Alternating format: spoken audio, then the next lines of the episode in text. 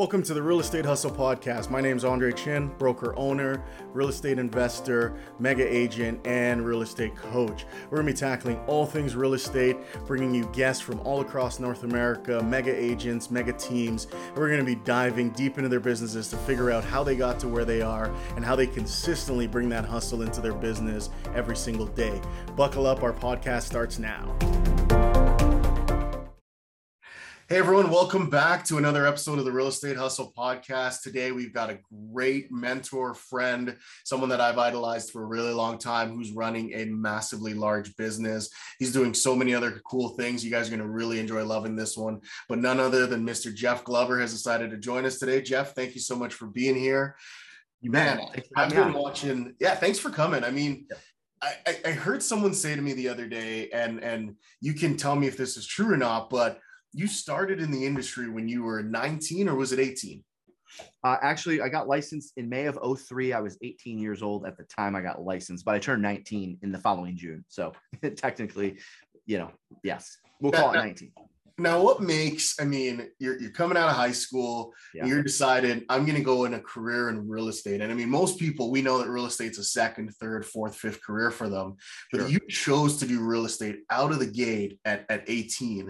Mm-hmm. What was that like for you? Well, I was already in sales when I was in high school.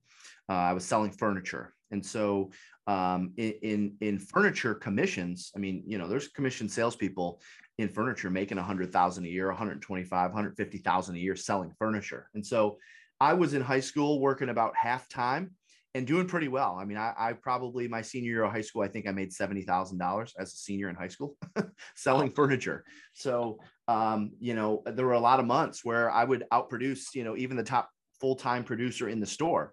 And so, you know, I was looking at my options. I was meeting with my guidance counselors in high school. I was getting advice from people, you know, in my store, which, you know, of course, when you're, you know, 18 years old, you're very impressionable, right? So I was just getting as many opinions as I can. And everyone was just kind of saying, look, dude, you're good at sales. You need to stick with sales. And if you want to go away to college with all your buddies, then that's fine. You can do that. But you should still work in sales in some capacity. So I just made the decision to stay back and go to a community college and give real estate a try. Wow. And that's simply, so did you find the age thing to be a challenge? I mean, we've got a lot of new young listeners coming into the real estate industry and we hear that all the time. It's like, you know, people won't work with me because I'm so young, et cetera, et cetera.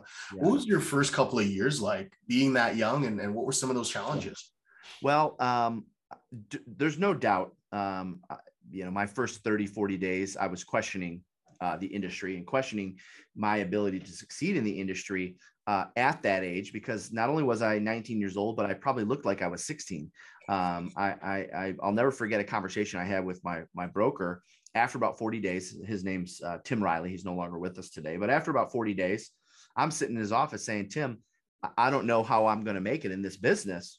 And, you know, he's kind of like, well, what do you mean, Jeff? I said, well, I'm 19 years old. I look like I'm 14 years old. I've never bought a house. I've never sold a house. Everyone that I'm competing against are like polished professional old timers, you know, because when you're 19 years old, like people in their 30s are old, right? And, you know, here I am driving my Pontiac Silver Grand Am from high school and everyone's driving like nice Lincoln Town Cars and all this. And I'm like, Tim, I don't know, you know, it was different when I worked at the furniture store. People would come in and they don't know anything. It's just, hey, here's a nice guy that's going to help us out. I'm going out to someone's house and asking them to trust me with their, in many cases, their largest asset. And so I'll never forget, he said, Jeff, you just have to sound like you've been doing it a long time. You just have to sound like you've been doing it a long time, which by the way, of course I was like, hey, thanks for the advice, Tim. You know, how do I sound like I've been doing it a long time? And, you know, he pulled out his bottom left-hand drawer. I'll never forget. He pulled out a 3-ring binder and kind of set it up on his desk and opened it up, and there was no cover on this binder, and it was probably about this thick. And he opened it up and he fanned the pages. And he said, Jeff, this is the book of scripts of all the great trainers today. Now, this was 2003, right? So these were all the trainers from the 90s. And back then, there was actually like 5 or 6 legitimate trainers. you know, Andre, today you sell 17 homes and you're like a CEO extraordinaire, entrepreneur, you know, coach, trainer, public speaker, motivational speaker, right? Because there was no social media back then. So you actually had to be legit. And so he said, you know, these are the scripts from the best trainers. If you can master these, you'll be fine, Jeff. No one will question how long you've been in the business. And so he gave me an assignment very early on. And that assignment was essentially, I had to write out scripts every single day for 30 days. I had to chant them aloud once a day for 30 days, like literally hold them in front of my face and chant them, read them to myself out loud once a day for 30 days. And then I had to role play them once a day for 30 days. And I had to find people in the office to role play with. And so he gave me this little assignment. And here I was thinking, like, this is the training program maybe. And nobody else in the office was doing this. I was the only one, right? I think he just thought, well, this kid's impressionable and this will work. Yeah, see what happens. Right. My first 30 days outside of his little program, I took 11 listings. I'll never forget, because that program was June, July, August of 2003. And September of 2003, I took 11 listings. Wow. And, you know, from there, made the decision to be a listing agent. And essentially what I did in those 90 days is I mastered my scripts and dialogues so that nobody would ever question how long I've been doing this. And I had no choice. I didn't feel like people were going to sign with me, you know, going out on appointments unless I did something like this. And so it worked. That's cool. That's cool. Were you KW at the time, or were you at another company? I was with Century 21. Wow. So I mean, we get the, you know, it's funny because we here at KW, we get the, I would say the bad side of that, where they're like, oh yeah, you guys are so scripted and everything else, but here you are at another company and they're doing scripts and role play and everything else. And we know that's obviously one of the 5 jobs of a real estate agent is scripts and role play daily. And, you know, I still hear it to this day, and it's like, well, I can just go do it on social media, or I can just go do it here, I can just go do it there. Yeah. And it's not the truth, right? Like, can we agree to that? That it's just not, you're not going to do 100 listings a year. No, but... correct. And the reason for that is because for the foreseeable future, so long as we have a listing presentation and a buyer consultation, whether it's in person or virtual, so long as we're still meeting with buyers and sellers, they're making a decision to hire us based on how we make them feel. Well, how do you make a person feel a certain way? That's based on what you say, right? And the scripts are designed to get people to feel good about you. And if they feel good about you, then they'll hire you. If you're just going out there, you know, yeah, like you said, if you're doing all sorts of engagement on social media, and by the way, social media is can be a great lead generation tool. However, how do you go from lead generation tool to a listing contract signed? That's what people who get all caught up in social media and mastering, you know, TikTok and reels and all these things, like, okay, that's great. You actually will get some good exposure. You'll actually have some people reach out to you. But now when you go on an appointment against an agent like myself, you're going to lose. Yeah. Because when I go on an appointment, I'm going to make sure they feel good about hiring me. What are you doing to make sure they feel good about hiring you? And that is the scripts. That is why the scripts still work today. Yes, even 2021, 2022, it's still going to be a big part of the business. So are you still scripting, just out of curiosity? So I did for probably 15 years. I had role play partners every day. And then it kind of shifted to me just role playing with agents on our team. We have an inside sales manager now that works with our inside sales team. But when I was the manager of our inside sales team, that was my job, to role play with them, to get them fired up, right? To get them pumped up, to get on the phones. And it started with accountability. How many contacts we're going to make today, how many appointments we're going to set, and then we would transition into role play. And absolutely, you know, that would be part of our daily routine. I love that. So give me the journey. So we're, you know, we're 19, we're 20, we're starting to crush it in real estate. I know at some point you come over to Keller, but now you're an OP still, if I'm not mistaken. You've got a massively large team that you guys did some incredible numbers in 2021. Sure. Give me, how does that journey happen for you? How do you get from I'm a solo at Century 21 to Live Unreal, so to speak? Yeah. Well, I think one of the advantages that I have over a lot of the competition or a lot of agents is I actually took some time to step back and learn how to recruit, learn how to train, learn how to motivate, learn how to hold successful sales meetings. I was given an opportunity after I had some success at Century 21, about a year and a half into the business. I was recruited by a Coldwell Banker firm in Metro Detroit. And you know, I say I was recruited by, but really I reached out to them. And I reached out to several brokers, including my own. And my own told me I needed some more seasoning, which at the time I was not happy about that. Try telling a 20-year-old kid that just made 120 grand that he needs more seasoning, right? Like I had it all figured out in my mind. Now, looking back, I recognize and respect that he told me I needed more seasoning, because he was right, by the way. But I had a company take a chance on me. Paul and Kathy Schweitzer, they're still mentors to me today. And I still have a good relationship with Kathy. Paul's retired. But they took a chance to allow me to run one of their offices. And Andre, how I arrived at this was really twofold. Because I made the decision to not go away to college, because if I went away to college, my plan was to go to business, you know, go through business management classes and essentially have a bachelor's of marketing or something related to business or finance or something like that. So I thought to myself, all right, I'm going to need this. Real estate's working out, right? If I can sell 32 homes my first year in the business, I think I found my place, right? I'm already convinced I'm going to be a sales guy and whatever. So that's fine. I'm embracing it. But then I thought, Andre, if I get really good at this, there's probably going to be opportunities for me to manage, to train, to own real estate companies. And so where am I going to get the training and the education to be a leader to people? I didn't go to college, right? So if I'm not going to finish school, then I can't have credibility, right? Because traditionally that's where we get our credibility, right? The degrees on the wall, right?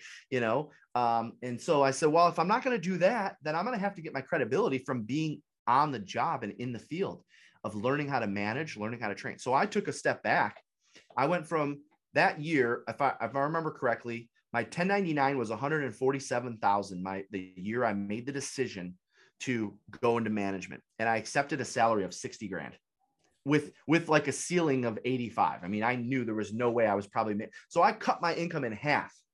But why did I do that? Because I wanted to learn how to train. I wanted to learn how to recruit. I wanted to learn how to understand profit and loss statements. I wanted to learn how to coach one-on-one with agents. I wanted to learn how to conduct sales meetings, because I knew at some point in time, later in life, later in my career, I'm going to have an opportunity to run a big company for somebody, or I'm going to have an opportunity to have my own company, right? And so I made the decision, instead of continuing down just more sales, to take a step back in my business so I could learn that other part of the business. And then so Andre, from 2005 to essentially 2009, I was in leadership roles, right? I did pretty well at the recruiting of and training of the office that I was in, that they promoted me to their director of training recruiting. And they had about 13 offices around Metro Detroit. So now I went from being the guy that was recruiting and training to being the guy that taught the other managers how to recruit and how to train. And so I did that for probably a year and a half, maybe 2 years. And then I made the decision, all right, I got my four-year degree, right? I made the decision to get back into sales and to start what is known today as Jeff Glover and Associates. And it wasn't because I really had a desire to have anything of my own. Honestly, where it came from, Andre, was I wanted to be able to have my own environment. That was the number one thing for me. Right. Above everything else, like, you know, above having my name on the door or owning a company or anything, those things were kind of like afterthoughts to me. The number one thing I wanted was to be able to have an environment that I could control. And the reason for that was because in the real estate industry, as you know, I'm not telling you anything you don't know. In most real estate companies, the environments suck. They're not productive. There's a lot of negativity. There's gossip. There's drama. There's, you know, real estate offices. I mean, for forever, I used to be able to say, you know, at 9 a.m. at a regular real estate office, you can drop a pin and you can literally hear it hit the floor, because people just show up whenever they want. And usually it's showing up late. And so the reason why I wanted to be able to control my own environment was actually a little self-serving. I knew that if we had a high energy, motivating, I mean, music playing and bells ringing and high fiving and role playing, I knew, Andre, that would help me with my sales, right? I knew, kind of like self-servingly, that would help me be a better producer. And so I didn't have any sort of dream or desire to have a huge organization or anything like that. It was just, I wanted my own environment. And then what ended up happening is people started being attracted to that. And this is where people say, Jeff, how much time did you spend recruiting and growing your business? And the reality is probably not as much as I should have. But what ends up happening is when you're a productive person, That is an attractive quality in the real estate space. So I was attracting, you know, I was recruiting naturally just by my production, because people were saying, Jeff, you know, I saw you rise to this level. I saw you do this much production. I want to be a part of your world, or I want to be around, I want to be in one of your offices or whatever. And so at the time it was just one office. And we just kind of grew it that way. And from there, you know, my production, I kept my production before we started. And I know I'm bouncing around a little bit, but before we started Glover U, for instance, and I know you mentioned, you know, Live Unreal and so forth. I had an obligation, and that was, I knew in the back of my mind, like 2010, I knew Glover U was going to be a thing, but I wanted to personally sell 100 homes per year, 10 years in a row. That was my milestone. I said to myself, back, you know, 2010 or whatever, somewhere around that time, Glover U is going to exist for agents, because that's really my wheelhouse. That's what I'm going, that's what I enjoy, but I am not going to do it until I have the credibility. And in my mind, the number was 100. I need to sell 100 homes a year for 10 years in a row. Wow. 2008 was my first year selling over 100 homes. And 2019 was my last year selling, or 2018 was my last year selling 100 homes. And, you know, I'm still selling between, right? Like this isn't the team. This is Jeff sold 100 houses. Correct. Oh, absolutely. Yeah. And right now I'm still somewhere between 75 and 85 a year myself, but I wanted to be able to say, yes, I sold 100 homes a year, 10 years in a row. Oh no, our team was, I mean, combined those, you know, in the early years, you know, we were doing maybe 250 deals and I was doing 100 and the team was doing 150. And then we got up to like 450 and I was doing 150 and the team was doing 300, right? I know that was my number. And, you know, obviously we've done between 900 and 1,000 for the last 5 years. Yeah. Yeah. So let's go that direction a little bit here. And then I want to circle back on a couple of things I heard out of that. Tell me where your world is today. So how many deals did you guys do, just for context for everyone listening at home? Where's Glover and Associates at in 2021? So 2021, about 235 million and about 940 transactions. Wow. Wow. Just let that sink in for a second, right? Like almost 1,000 units. Yep. And you're just in Detroit, correct? We're in Michigan. So yes, Detroit is our main location. We also sell anywhere from say 75 to 100 homes a year, included in that number, in Grand Rapids, Michigan, which is the second largest city in Michigan on the west side of the state. Wow. That's impressive. Congratulations. I just want to take a moment and congratulate you, because that is impressive. Yep. Wow.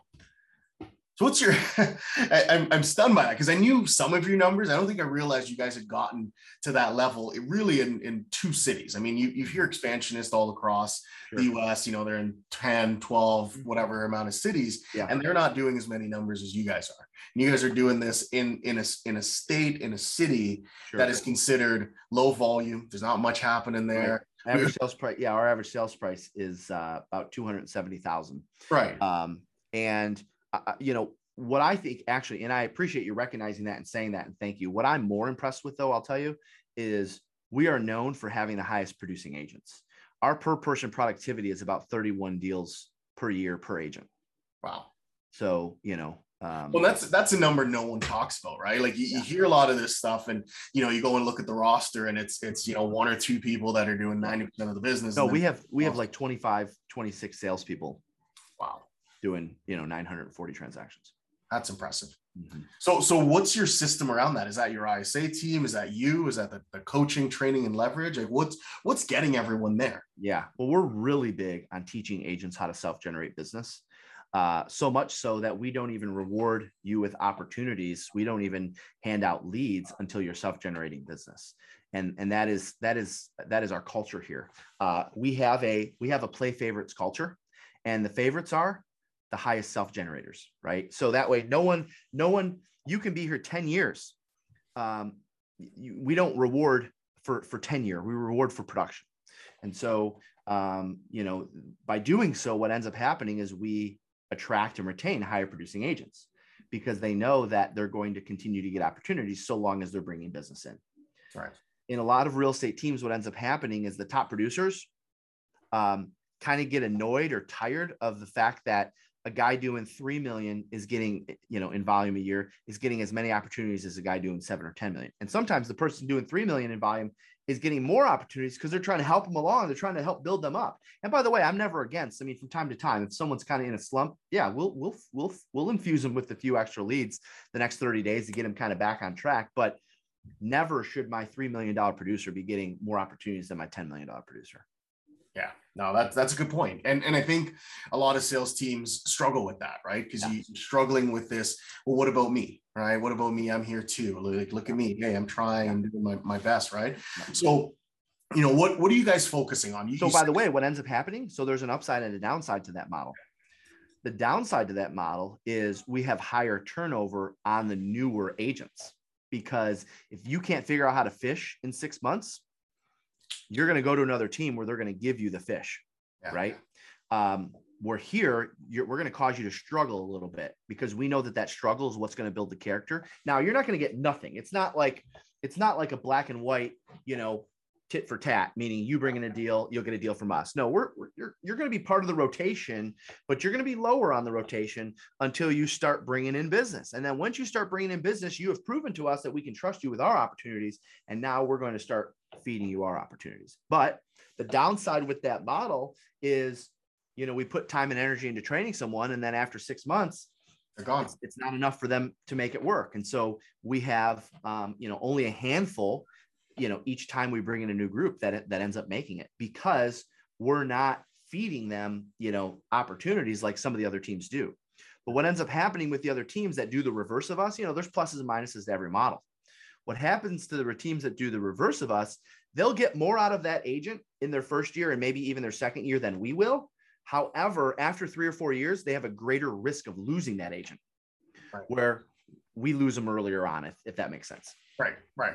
Yeah. So the ones that get through tend to stick it out longer with you versus the flip side, right? Yep. So no, I think both sides, there's merit to both sides. There is. I've seen kind of a hybrid where, you know, it's you gotta learn to fish first, then we jump in with you and all different terms. I think what's important to note is every model has successes, every model has things that don't work. Correct. Yeah. Right? And that's all of us. But what's your, you know, you talked about, you know, being in business with these people and helping them self-generate.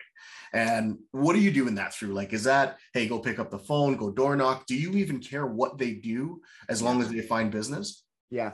So we have an inside sales model, and we teach them to make outbound phone calls to potential sellers. That is first and foremost.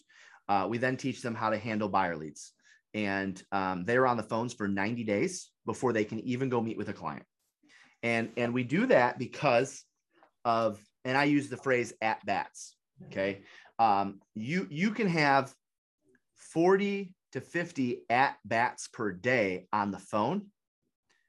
And only maybe if you're a really good agent, maybe one a day in person. And so what happens is if by having them make 40 to 50 contacts a day and having 40 to 50 conversations a day, that is speeding up the learning curve of their sales game, if you will. Right. Because if they didn't do that and they just went on an appointment a day or were handed an opportunity every single day, it's going to be really slow for them to become a great salesperson.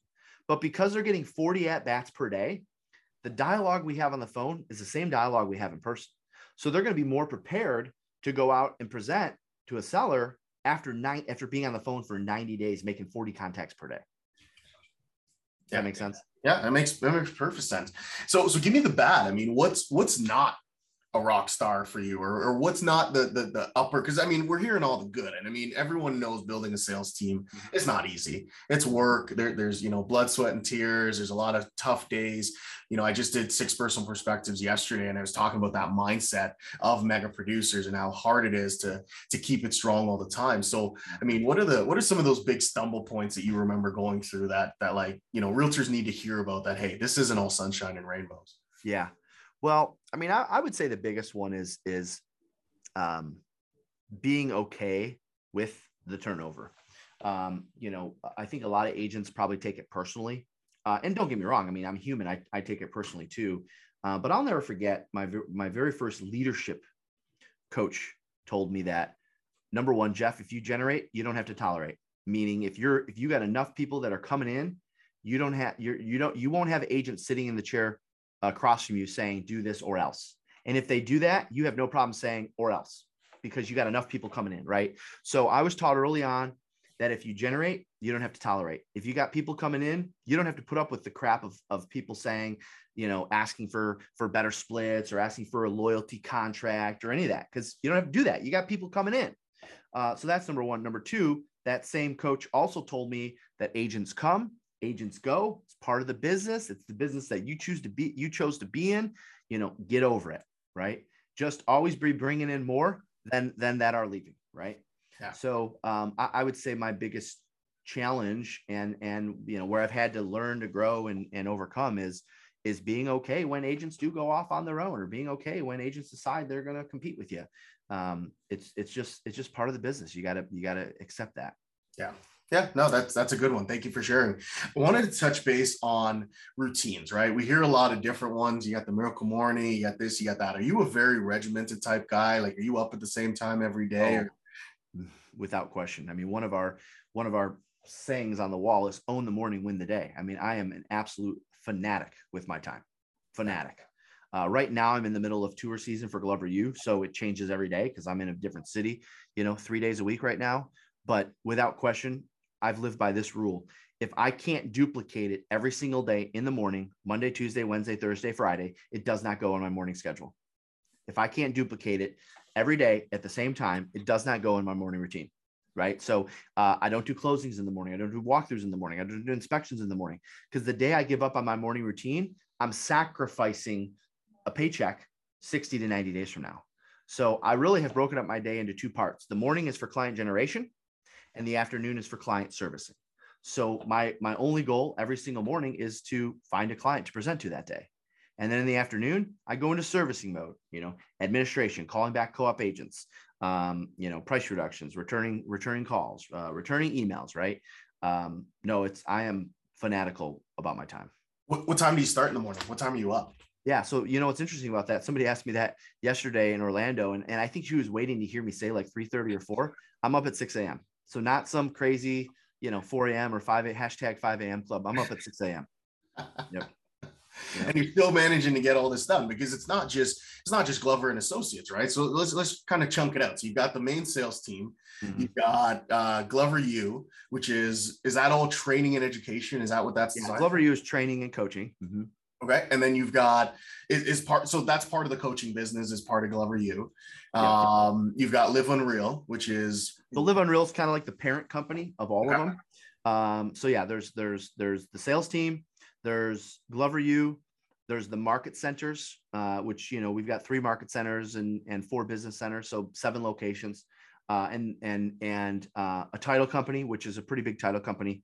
They're probably, I think, the 5th or 6th largest in Michigan right now, and a foundation and some other businesses that are attached to that as well. We've got an iBuyer called YouPraise, an iBuyer program, property management company. You know, so yeah, we have a handful, but I'm not involved in the day-to-day in most of them, actually. Right. We've got leaders. In fact, the only one that I'm really involved in the day-to-day in is probably JGA. I mean, in what I'm doing for Glover U, right? Like I think that when I think about the success of each one of them has a sales leader now, you know, and somebody who's running it. And that certainly takes a lot off my plate, so I can do A, B, and C. Yeah. So it took you this entire time to build it. You're plugged in. What's your secret to finding talent? Because that was something else I heard you say you wanted to get really, really good at, was recruiting and attracting talent. Yeah. And it sounds like you've got some massively talented people in your world. I've had conversations with many of them over the years of knowing you. What's your secret? Is there a secret, or is there something you're looking for specifically? Yeah. So I'm going to give 2 answers on that. Number one, majority of our talent, the people that are in leadership roles in our organizations, are actually people that started with me several years ago that I've developed, right? And I think there's nobody likes hearing that answer, because they think, oh man, it's going to take me 5 to 10 years to develop someone. Okay, I mean that's what I had to do. Now there's a faster way to do it, but you still have time in developing people, and that is, you know, going and finding out someone that's succeeding in a role in this industry or in an outside industry. And, you know, there's companies nowadays that you can hire to obviously help you find talent. But I prefer the if I'm an agent listening to this, and, you know, I'm doing 10, 20, 30 million, whatever, I prefer having someone start in the mailroom and work their way up, because what happens is they're going to have the respect of all the other people as they're rising through the ranks. Somebody that comes into the industry from another industry has a chance at being uber successful, but they're going to have to get their ego out of the way and actually suck it up a little bit and say, all right, I'm going to have to do A, B, and C, just like the salespeople are doing, in order to gain their respect. The person that came up through the ranks doesn't have to do that. Meaning, like, the person that came up through the ranks, I mean, I'm just using this as like an egotistical kind of jokingly statement, but they can say, I don't have to make phone calls anymore. I did that for 10 years, right? And you guys all watched me. The person coming in from outside doesn't have that credibility, maybe has credibility in other industries, but somebody coming from the outside is going to have to prove themselves and kind of take a step back and say, no, I'll get on the phones with you guys. Let me do it. Let me show you how it's done. Because otherwise, the people that look up to the leader is going to question their ability. They're always going to have that in the back of their mind. Like, hey, I appreciate your knowledge and what you've learned in other industries, but if you haven't walked a mile in my shoes, right? You've heard that. If you haven't walked in my shoes, then it's harder for me to accept advice from you. So if at all possible, bring them up, have them start in the mailroom and have them work up. Now, today I use both methods, but that's because, you know, I don't have as much time to dedicate to personal development of people one-on-one. So I have to go and find people that have already been developed, you know, in theory by somebody else. It's just, you know, once they get into a role, they have to maybe take a step back and actually be in the role that the salespeople are in to earn their respect. And, you know, it doesn't have to be immediate. It doesn't have to be right away, but certainly that's part of the process. And that adds a little bit of a delay in whatever results it is that you want out of that person, because they're now taking a step back to learn the role, or to be in the floor, or be in the pit, if you will, with the people before they can actually start, you know, growing the business. Now, when you're looking at the phones, and that's come up over and over and over again, are you guys calling a database? Or are you guys still doing colds? And— oh, no, we're still calling expireds for sell by owners, circle prospecting, buyer leads. Yeah, we're still doing the traditional methods. The only thing that has changed is we have added texting and emailing and video messaging and that kind of thing, right? We've just added, I'll use this example. So we used to be able to say, the average is 10 contacts per hour, 10 contacts per hour, 10 contacts per hour. That was the number. You know, if you want to make 50 contacts a day, that's 5 hours of intense prospecting. Now, 5 hours of intense prospecting means somebody's probably going to have an 8-hour schedule or a 10-hour schedule, right? Because you got lunch in there, you got breaks and so forth, right? So, but 10 contacts an hour has been the rule for years. If you prospect with intensity, you can make 10, you can talk to 10 people per hour. Well, now, if you're just making phone calls, that number is about 7 an hour, maybe 6 an hour, because less people answer, or, you know, less home phones and, you know, more cell phones and all that, right? Or the phone says spam, possible spam, right? So less people are answering. So you have to make those contacts up somewhere else. So you can still make 10 contacts an hour, but the other 2 or 3 or 4 are going to come through text message, or they're going to come through email. And those are contacts. A contact is a response from a decision-making adult. So those still count. If they responded to your text message, even if they told you to go fly a kite, they count, right? Yeah, no, that's interesting. Where do you see this going though? I mean, we're hearing it, right? We're going to lose cold calls. We're going to lose home phones. Everyone's going to have a cell phone. You're not going to be able to get in touch with them the same way. Do you buy into that theory, or what do you see? To some degree. Yeah. I think that, you know, less, you know, and we're talking like 10 years from now, over the foreseeable future. No, I mean, you're still going to have, people are still going to talk on the phone, right? I mean, people are going to still go to the door. But 10 years ago or 10 years from now, it could look different. Sure. But listen, we're always going to find a way, right? Even if it's like no more, let's say text messaging goes away. Fine. I'm going to find a way to message them on Facebook or Instagram, right? Like, we're going to find a way. Yeah. And that's really the message. And, you know, over my shoulder, I got the word hustle there. And that's really it is just, you got to keep going. You got to keep finding that hustle. Hey, worst comes to worst. If as long as they own a home, they're going to have a front door, right? Worst come to worst, I'm going to their door. I mean, that's what I've said for years. If ever somebody came in and said, real estate agents can no longer call for sell by owners and can no longer call leads or whatever, cool, I'll just go to their door. I mean, yeah, it sucks. I hate door knocking, but if I had to do it, I would do it. Yeah. Yeah. No, I love that. So what's next for Jeff Glover and Associates? What's next in your world? Like, what should we be keeping an eye out for in the next 1 to 5 years? What are we seeing next? Well, I mean, for JGA, it's been my baby. Right. And, you know, I'm now at the point to where I'm spending less time with that. So that way I can grow some of these other businesses. And because I've been growing these other businesses without having a strong sales leader at the helm of JGA, JGA has been a little bit at a disadvantage. I mean, you know, I'm not proud to say we've done between 900 and 1,000 deals a year for the last 5 years. I mean, to me, that sounds like we hit a ceiling, right? Like anyone listening to this podcast, I jokingly tell people, hey, I can help you get to 1,000 deals, but beyond that, I'm sorry, I'm not your guy. You know, you want to get to 2,000, that's going to have to be another coach. I'll get you to 1,000, but clearly the evidence shows I don't know how to get anyone over 1,000. So, you know, now we've got a great sales leader at JGA who I've passed the baton to, and we're gonna break through. I mean, we've broken 1,000 before. I think 1,050 was our biggest year ever. But you know, look for us to be competing at the 1,500 level, the 2,000 deal a year level. There are plenty of opportunities available here in Michigan.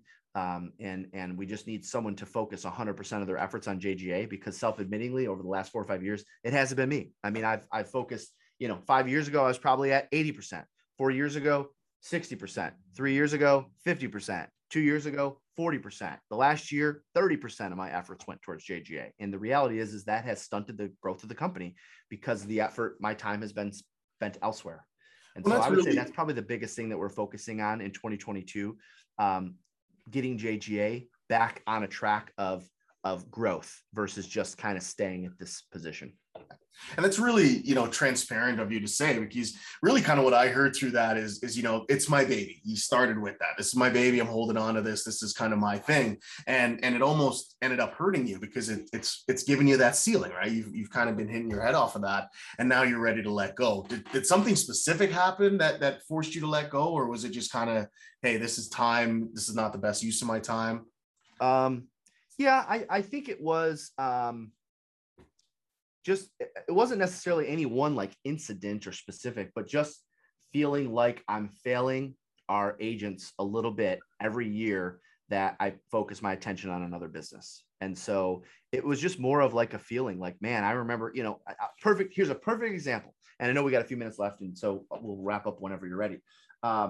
We used to have 10 a.m. meetings 5 days a week, 5 days a week, Monday, Tuesday, Wednesday, Thursday, Friday, for 30 minutes. And you know what we did during those meetings? We would script practice, and we would role play, and we would chant scripts, and we would just, you know, and then we, you know, it'd be like our break in between our calls. Well, then our 10 a.m. meetings went down to 3 days a week. And now our 10 a.m. meetings are 2 days a week. And I'm not even, you know, now we have to have, oh, Jeff's out of town today, so somebody else is running it, right? So that little analogy just shows the progression of me spending less time here. And it's not fair to our associates, because in theory, the associates that were with me 10 years ago, well, they had an unfair advantage up against the associates that join us today. And that's not right. And so that's the reason for the switch. I love it. I love it. Congratulations on finding that person. We know that director of sales, that sales leader, that's a tough hire. And, you know, I've been going through that myself. And we've had some through the years, and, you know, the best piece of advice I can get there is don't hire a maintainer. That is, we've hired maintainers through the years, and self-admittingly, I kind of knew they were maintainers beforehand, but it also allowed me to still have control in my hands in the business, because I wasn't quite ready to let go. And I should not have hired a maintainer 4 or 5 years ago when I finally said, all right, we got to get somebody else in here to help. And that's the biggest mistake I think a lot of probably businesses make, is they hire someone to maintain what is in place versus hiring someone that actually wants to grow it. I love it.